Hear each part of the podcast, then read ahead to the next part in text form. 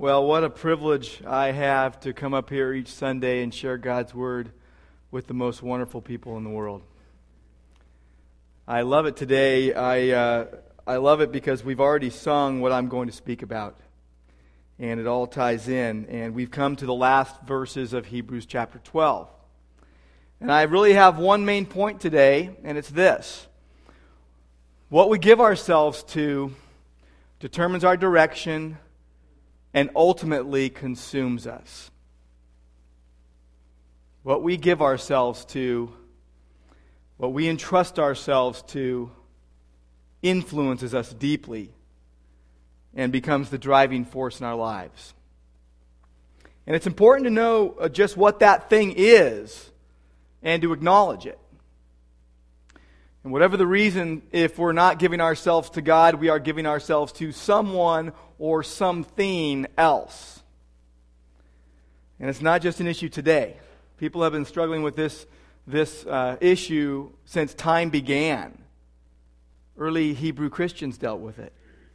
Imagine with me what it might have been like to, to be a first century Jewish Christian living in Rome. Uh, to believe in Jesus uh, was an, a life altering, uh, life threatening pursuit. Uh, your new life in Christ had given you a joy you'd never thought possible, but along with it, you faced the misunderstanding, the mistreatment, and the marginalization that go with standing and claiming to be a follower of Jesus. And you've grown weary, discouraged, weary of having everything you say or do misunderstood and misinterpreted to make you out to be the enemy of God when you've never been closer to Him in your life. Since converting to Christianity, you uh, have been ostracized from your family and the Jewish community. You've been harassed by Roman soldiers and had your livelihood taken from you. And you've been taught that God was the righteous judge, that He uh, would protect His covenant people. But you've begun to doubt whether God really is concerned about you. Your enthusiasm has cooled a bit towards the house group that you belong to. You've missed the weekly meal and worship for the past few weeks. And your current troubles combined with your growing doubts have begun to obscure the truth, and you're losing perspective. You wake up one day thinking, well, I'm just going to go back to Judaism. I'm going to go back to the temple, back to what I know. It was better back then. That afternoon, a friend stops by. He's really excited, and you wonder why, and he says that you must come with him. A letter has arrived.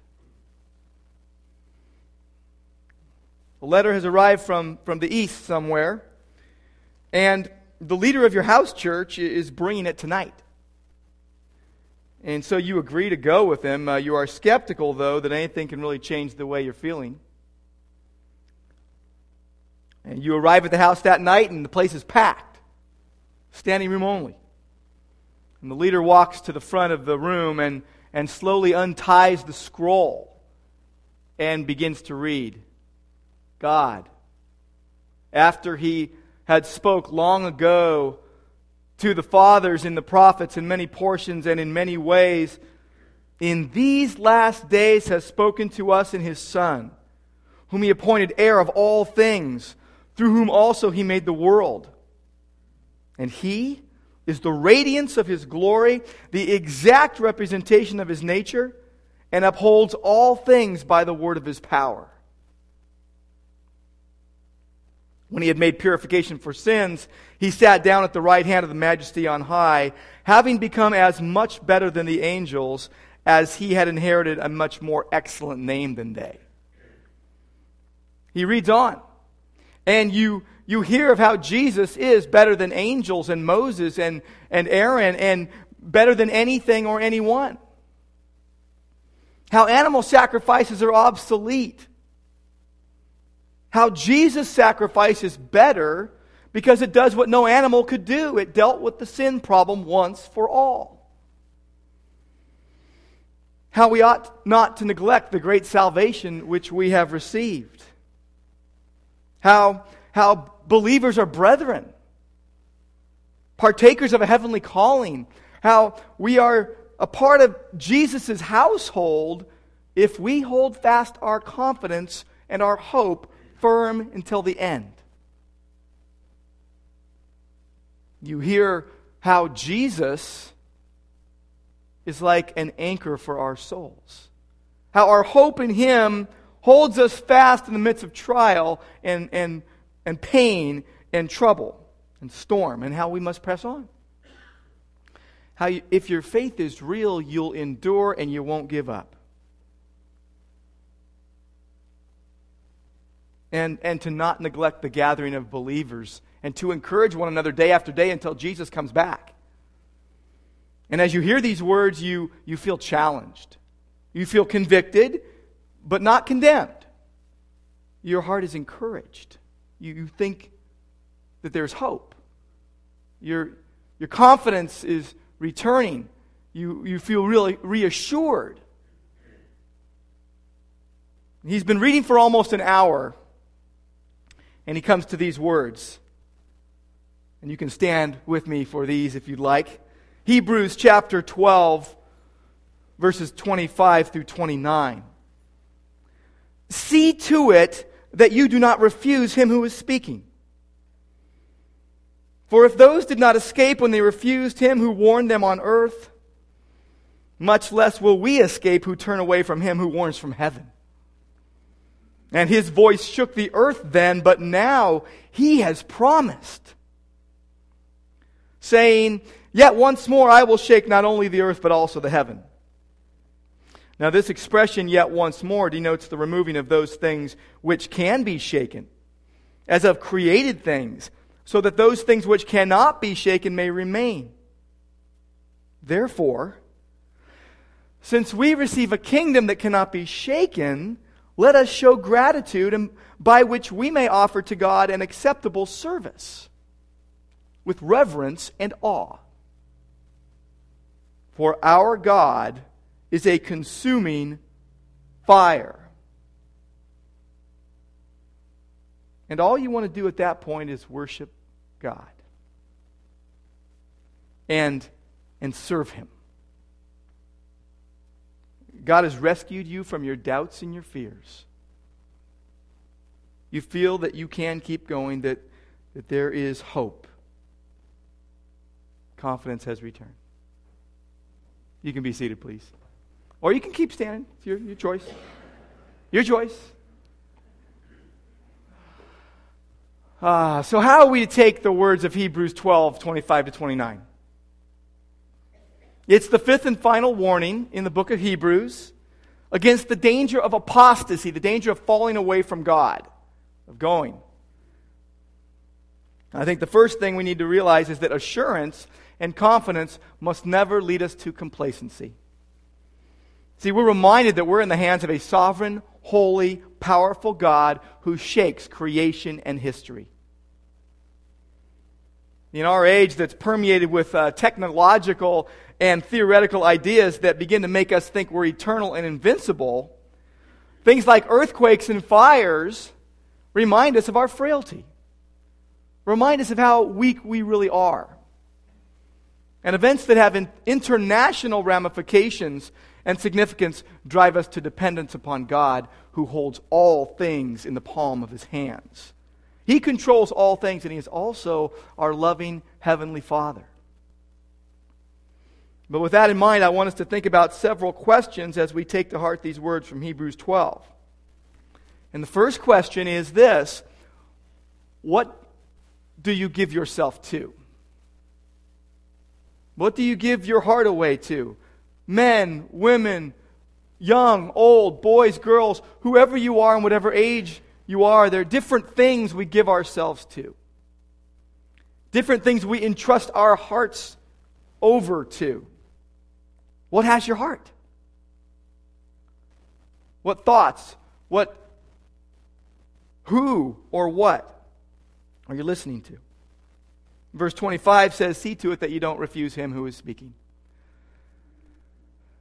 See, uh, those who didn't escape when they refused God warning from earth, wow, how much less will we escape if we refuse him who warns from heaven.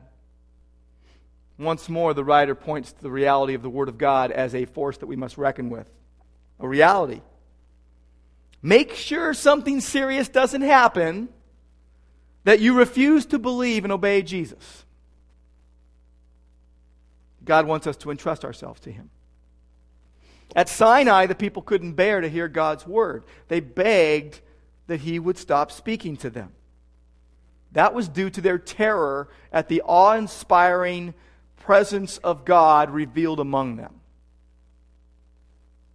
The Old Testament makes it clear that time and time again, throughout the wilderness wanderings, they ignored God's voice.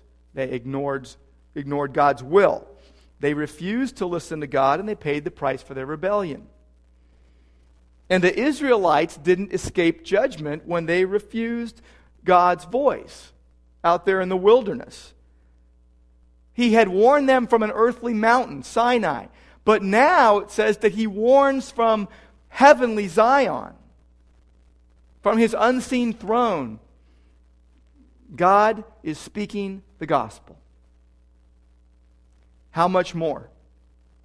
It's an a fortiori argument from lesser to the greater. Uh, the writer of Hebrews loves this type of argument.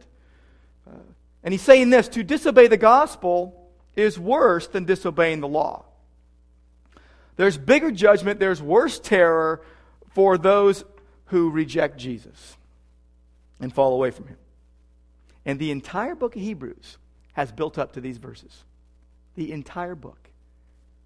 Next week, we're going to get into Hebrews 13. It's to, it, can, it contains some really practical uh, application of how to live out the Christian life. But chapters 1 through 12 is, is an appeal primarily to believe Jesus, to listen to God speaking through Christ. And the warning is clear don't ignore Jesus and don't reject God's word. Don't ignore Jesus and don't reject God's word. We must fix our eyes on Jesus in a lasting and continuing and ongoing way. Refusing to listen to Jesus is refusing to give ourselves to Him. There's a whole stack of Bibles somewhere, right over there. And they are lost and found Bibles.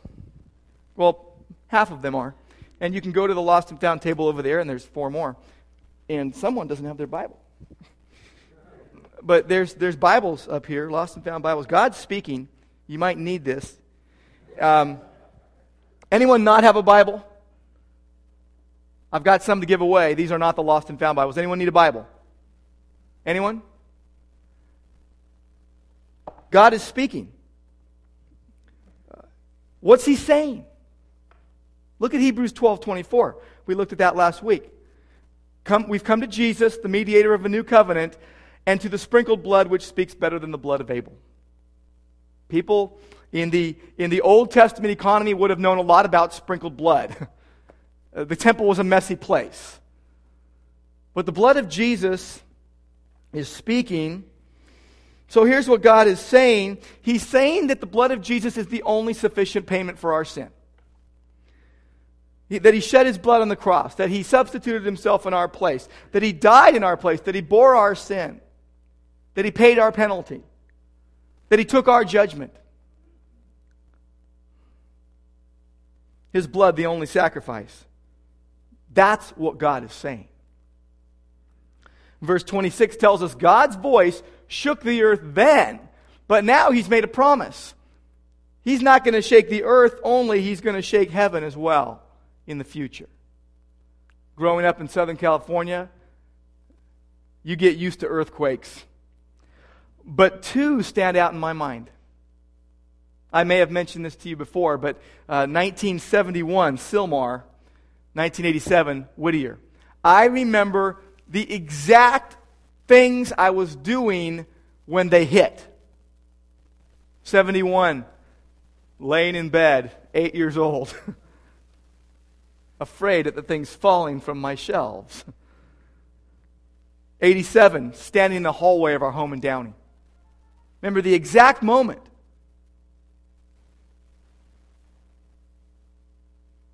When God spoke from Sinai, the earth quaked. And Israel remembered that quake. That quake became deeply rooted in the national memory. It was celebrated in the Psalms and other Old Testament poems. Psalm 68, verse 7. O God, when you went forth before your people and marched through the wilderness, the earth trembled. The heavens dropped rain at the presence of God. Sinai trembled at the presence of God. In the Old Testament, earthquake was expected to accompany the coming day of the Lord. But not only that, the heavens would shake too. Isaiah 13 13, God said, I will make the heavens tremble, and the earth will be shaken out of its place in the wrath of Jehovah in the day of his first anger, fierce anger. In Haggai, verse, chapter 2, verse 6, uh, Zerubbabel had received assurance from God uh, at the dedication of the second temple. And, and this is what he heard In a little while I will shake the heavens and the earth, and the dry land and all nations, and I will fill this house with glory, says the Lord. And in context, these words signified that God's purpose was to do his will. God's purpose was to overthrow those who had raised themselves up against him and his people. To, that he would exalt the throne of David and make Jerusalem and its, temp, and its temple the center of worship and allegiance for all the nations. But the writer of Hebrews shows that these words signify the end of the world. It's an apocalyptic picture. Earth and heaven fleeing from the face of God, the righteous judge on the throne, and earth and heaven will be replaced with a new heavens and a new earth. When that day comes, the entire material world will be shaken to its core, will be shaken to pieces. The only things to survive will be the unshakable things. What can't be shaken will remain. Verse 27 it says, This expression yet once more denotes the removing of those things which can be shaken as of created things, so that those things which cannot be shaken will last, will remain. Jesus said, Heaven and earth will pass away, but my words will never pass away. When we walk uh, with Jesus, we walk with the reality that someday what we see here will no longer be. But when we talk about the end of the world, we, um, let me put it this way we talk about the end of the world, it only makes a difference if it makes a difference right now. It's not some idea that's out there, it's got an impact today. See, our hope about the coming of Christ comforts us about the future, but it should transform the present. It should transform the way we live right now.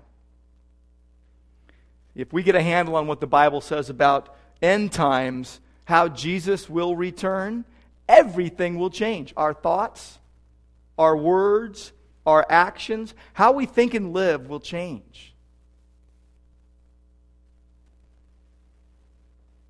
See, knowing that God is going to shake all created things should, should cause us to reevaluate our lives, what we're investing our resources in as individuals and as families and as, as a church, and, and really as, uh, as we live now in light of things we don't yet see. Christ's return. Uh, we live for what will be secure eternally. Perspective changes everything. Our perspective then changes the picture, and our desires and our direction changes. See, the reason why it's so important what we give ourselves to is because what we yield to determines our direction. What we give ourselves over to is the way we're going to go. So the second question is this What direction are you going? And, and will it last? Will it take you anywhere of value? Verse 28 Therefore, since we receive a kingdom which cannot be shaken, let us do something. Let us move in a certain direction. Here's what it says Let us show gratitude by which may, we may offer to God an acceptable service with reverence and awe. We have received an unshakable kingdom, the kingdom of God. And believers in Christ share in that kingdom. And it's a kingdom because our great high priest, Jesus, is a king, he's a royal priest. Now, think of all the human kingdoms that have ever been empires and institutions that have existed, that have been thought of as immovable, unbeatable, lasting. But they were toppled due to pride, due to self will, uh, due to uh, power gone wild. Think about the Roman Empire.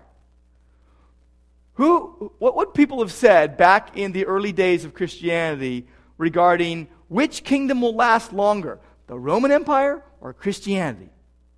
The people would have thought you were crazy if you said Christianity. They would have said Rome will last forever. It's a joke now. Think of it. See, from our perspective, things look a lot different than what they would have looked like then. We're taught to pray in the Lord's Prayer, Thy kingdom come. That is, that God's rule would extend further and further and deeper into our lives and our families and our churches and the world. That's what history is all about. That God's kingdom would come, that God's kingdom would take over. That where God is ruling is his kingdom, and where God is acknowledged as king would grow more and more and more. See, we're either building God's kingdom or our own. We're either attempting to make God famous or ourselves. Since we receive a kingdom that cannot be shaken, let's move in a certain direction. See, we're going to move either with God or against God. And here's the direction that we're, we're encouraged to go, that we're exhorted to go. Uh, to show gratitude. That, that kind of sounds weak to us. We'll just be grateful. Let's think about that for just a moment. What does that mean? Uh, let, because we have, uh, we have received a kingdom that cannot be shaken, let us show gratitude. Literally, let us have grace. It's a little deeper meaning. It's the Greek word charis, it's the Greek word for grace. If, since we've received a kingdom that can't be shaken, let us have grace. It's the idea of thankfulness. Let us be thankful that the kingdom of which we are a part is unshakable, and in light of that, let us offer worship to God. Let us offer to God and to serve Him. Interestingly, in verse 28, uh, the word offer and service are the same Greek word, latreuo. It means to worship. Because we've received a kingdom that can't be shaken, let us have grace and worship God with all our life. And let us do it with reverence and awe. I looked up those two words, and it's, awe means reverence. reverence means awe uh, carefulness around the throne of God. Worship. Our worship should have a sense of the awe and majesty, uh, the awe at the majesty of God and the holiness of God. And combined with a grateful trust and love uh, for who He is in response to His mercy and His grace. That's how people who are walking in step with Jesus, people who are going in His direction, approach. See, all who hear the gospel are like the ground that's receiving the rain that's coming down outside right now. All who've responded in faith to God have an hope that's an anchor for the soul. Can't be moved, can't be shaken. It'll last because it rests on God and who He is and what He says and what He does. That's where I want to be.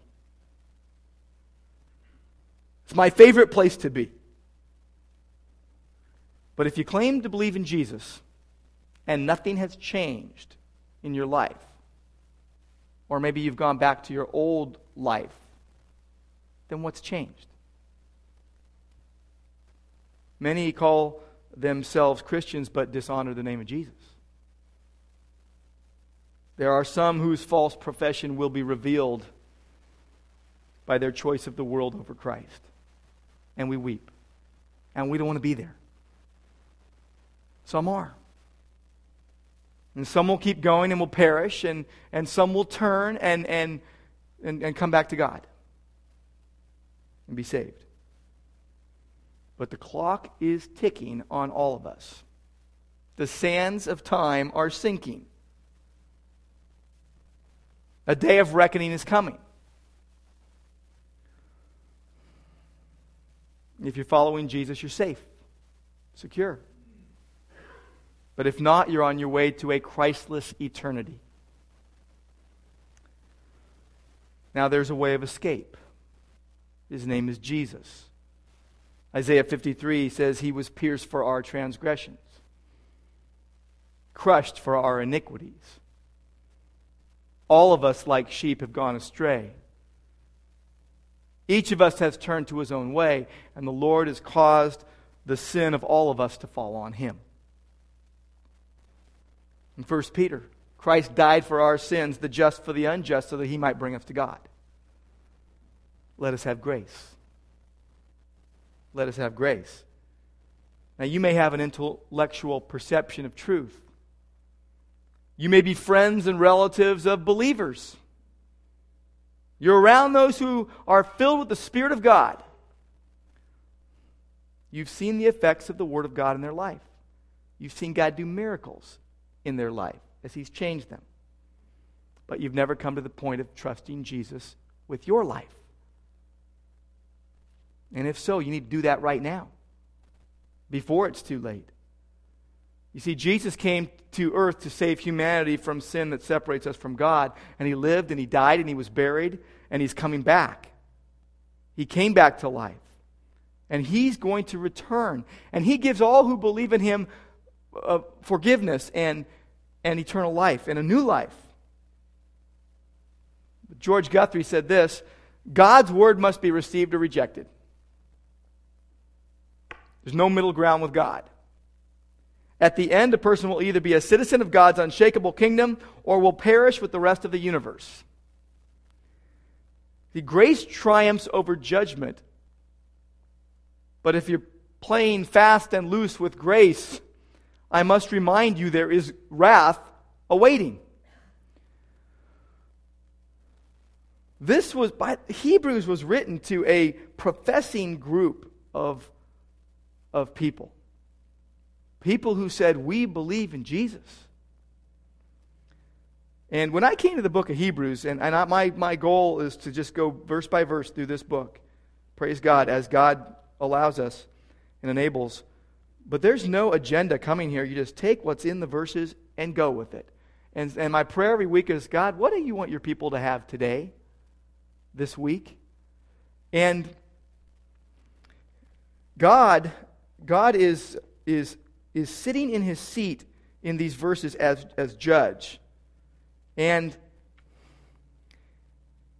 and grace doesn't mean ignoring sin. Grace does not mean ignoring sin, or that's not grace. In fact, God doesn't say this to humanity whatever you've done, come. And, and even if you don't come, it's okay. And, and even if you pretend to come to me, it's okay. Or if you play at coming, and you can just leave whenever you want. That's not what God says. That is not true to Scripture. The grace must be received, and those who reject it receive judgment. That's the most loving thing to say to anyone who wonders. See, what we give ourselves to is important. It's really important because it determines our direction, but also because it ends up consuming our entire being. It consumes us, it eats us up, either for good or bad. So the third question is this What are you consumed by? What is consuming you? Verse 29 says, For our God is a consuming fire. A consuming fire. Not a comforting fire, a consuming fire. So I want to sit next to a comforting fire right about now when the rain's coming down and it's cold outside. I want to sit next to a, a comforting fire. But here in verse 29, we read that God is a consuming fire. And again, living in California, we know what fires do. They consume everything in, its, in their path. Nothing is exempt. Or you just built a new house? Okay, well, the fire will miss you. No, it just goes. It's wild. Now, these, this verse, verse 29, is meant to tie in to Hebrews chapter 10, verses 29 to 31. We've got to look at that. Hebrews 10, 29 to 31 says, How much severer punishment do you think he will deserve who has trampled underfoot the Son of God? and has regarded as unclean the blood of the covenant by which he was sanctified, and has insulted the Spirit of grace. For we know him who said, Vengeance is mine, I will repay. And again, the Lord will judge his people. Verse 31 It's a terrifying thing to fall into the hands of the living God. Again, that was one of the warnings against apostasy, falling away from God. Our God, verse, uh, chapter 12, verse 29 says, is a consuming fire. Now, fire is a really interesting picture for God, isn't it? What's fire like? Well, fire's unmanageable, fire's uncontrollable, fire's dangerous. Don't touch it, you're going to get burned. Fire is, is, is uh, something you don't want to mess with. See, you can't manage God. You can't try to fit him, we can't try to fit him into our life however he'll just fit in on the side somewhere. He calls the shots. We don't. He is, he is Lord and King. So he gives us everything, but he takes everything as well. Just like fire consumes. And he uses everything. Nothing is wasted in God's economy. C.S. Lewis said this of the Christ figure Aslan He's not safe, but he's good. And if we surrender to God, He drives us and He consumes us in a good way. I think we could sum up the whole Christian life with a picture a picture of calling a truce with God, of, of, of raising the white flag and surrendering to Him. We who were at war with God, fighting against Him, resisting Him, going our own way,